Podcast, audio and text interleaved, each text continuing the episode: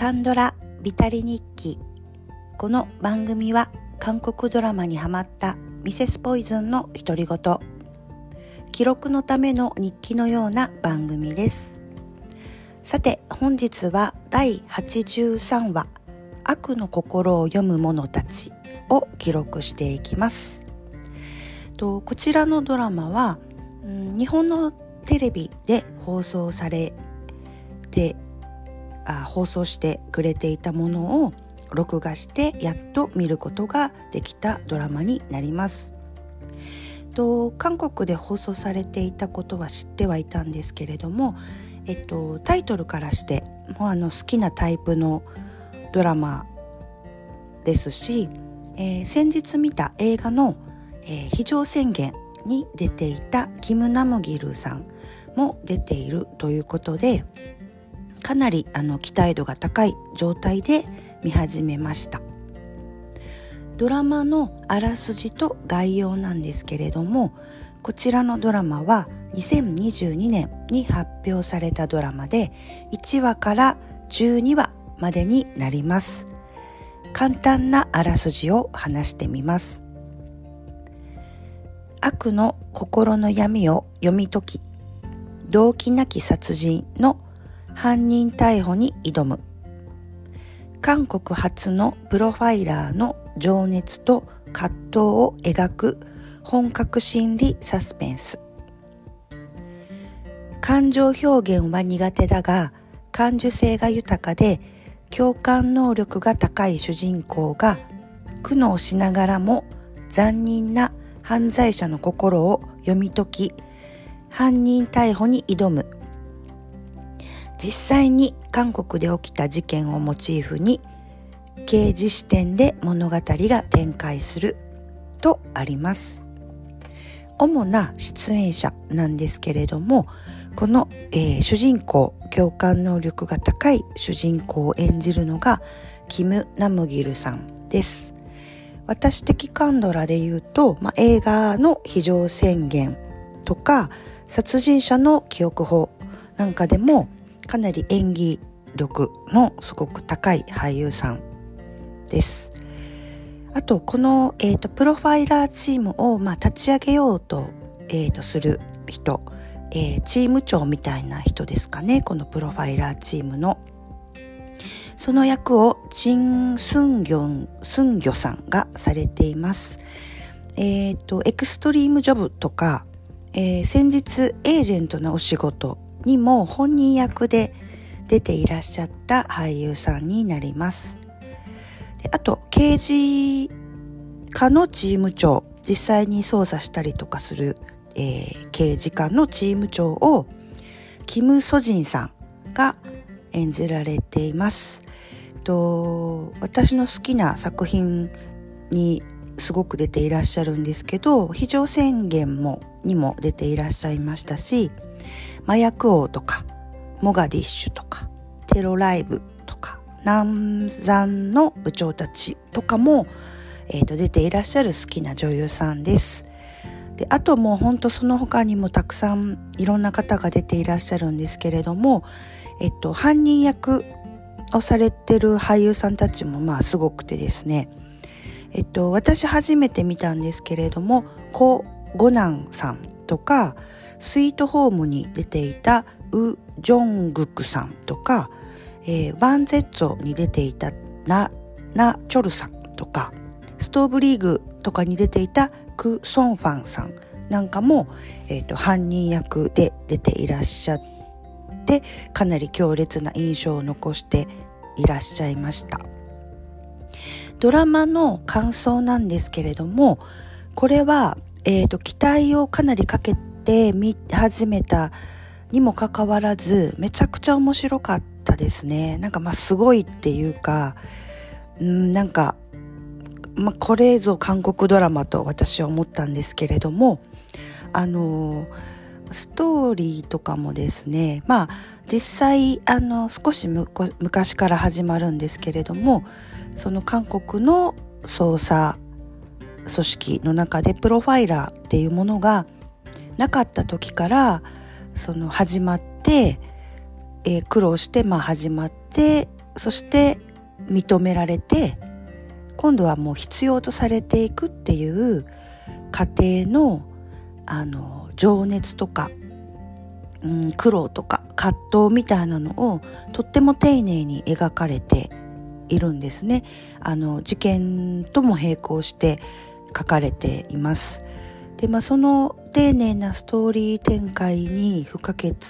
な、まあ、主役のキム・ナムギルさんもあのまあやもともとうまい俳優さんではあるんですけれどもそのすごく丁寧に演技をされていてまあ最初の頃とこう、まあ、どんどんうーん、まあ、認められて必要とされていくっていうあのストーリーに加えてもちろんそのうんそういう共感する能力とかっていうのがあるんですけどその残忍な犯罪者の心を読み解くっていう作業がその悪魔と対峙しているわけですからまあすごく能力があると言ってもやっぱりこう蝕まれていくんですねそういうところもあの描かれていてその悪にこう飲み込まれそうになっていくキム・ナムギルっていうところとかはちょっと鳥肌が立つような演技でしたね。まあでも、まあ、そういうなんか人間味というかそういうところも描かれているっていうところと、まあ、それを演じられるキム・ナムギルすごいなって思います。でストーリー的にもそうですし、えっと、これ実際の本当のプロファイラーとかのお話をなぞっているみたいなので本当にその時の周りの人たちもそうだったのかはわからないですけれどもそのキム・ナムギルを支える、まあ、お母さんっていう存在そんなに言葉数が多かったりとか出演しているシーンが多いっていうわけではないんですけれども、えっと、そあのもう見てるとこうお母さんの存在っていうのもすごくこう胸にくるんですね。でまあこのプロファイラーチームを立ち上げる元となったチーム長のあのチン・ソンギュさん演じるチーム長っていうのが、まあ、本当に最高なわけなんですよね。最高の上司理想の上司じゃないかなって思うぐらいこの人のこのうん人間性っていうのが、まあ、本当にそういう人がいたのかドラマ上のことなのかちょっとわからないですけれどもこの人が、まあ、主演はあのキム・ナムギルなんですけれどもこういうプロファイリングが認められて必要とされていくっていうことを仕上げたのはやっぱりチーム長だとは思うんですけどこの人の、えーと、キム・ナムギルに対する、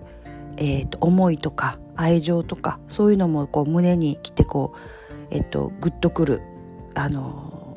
シーンもたくさんありました。であの実際にあのこの中で描かれている事件っていうのが韓国で起きた事件をモチーフにしているっていうことなのでであの特に本当にまあひどい事件っていうのをきっとモチーフにしているのであのちょっと見るのが辛いというかちょっと本当にえぐいなっていうシーンもあの多いんですけどまあでもこの犯人役を演じている役者っていうのがまあすごいなって思いますやっぱりそういう犯人に見えてしまうぐらいあのまあなんか憑依してる感じがすごいんですよね。であのやっぱりその鳥肌が立ったあのキム・ナムギルの演技っていうのも、え、確かこのドラマでなんかその優秀演技賞みたいなのを取ってるみたいなんですけれども、まあ、本当にそれは納得なんですねキム・ナムギルの演技を見ていると。でもこのドラマはこのえっとキム・ナムギル主役の一人の演技っていうだけではなくってあのこのえぐい犯人たちを演じた役者さんたちのあの本当にあの見てるまあドラマなのでもちろん作り物と分かってはいるんですけれどもあの本当の犯人じゃないかって思うようなぐらいのあの背筋が凍るような演技とかをされた役者さんたちとあともう熱い気持ちを持って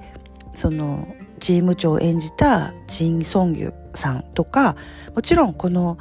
えーと、刑事役のキム・ソジンさんもすごいかっこいいんですよねクールで。でも本当にみんなであの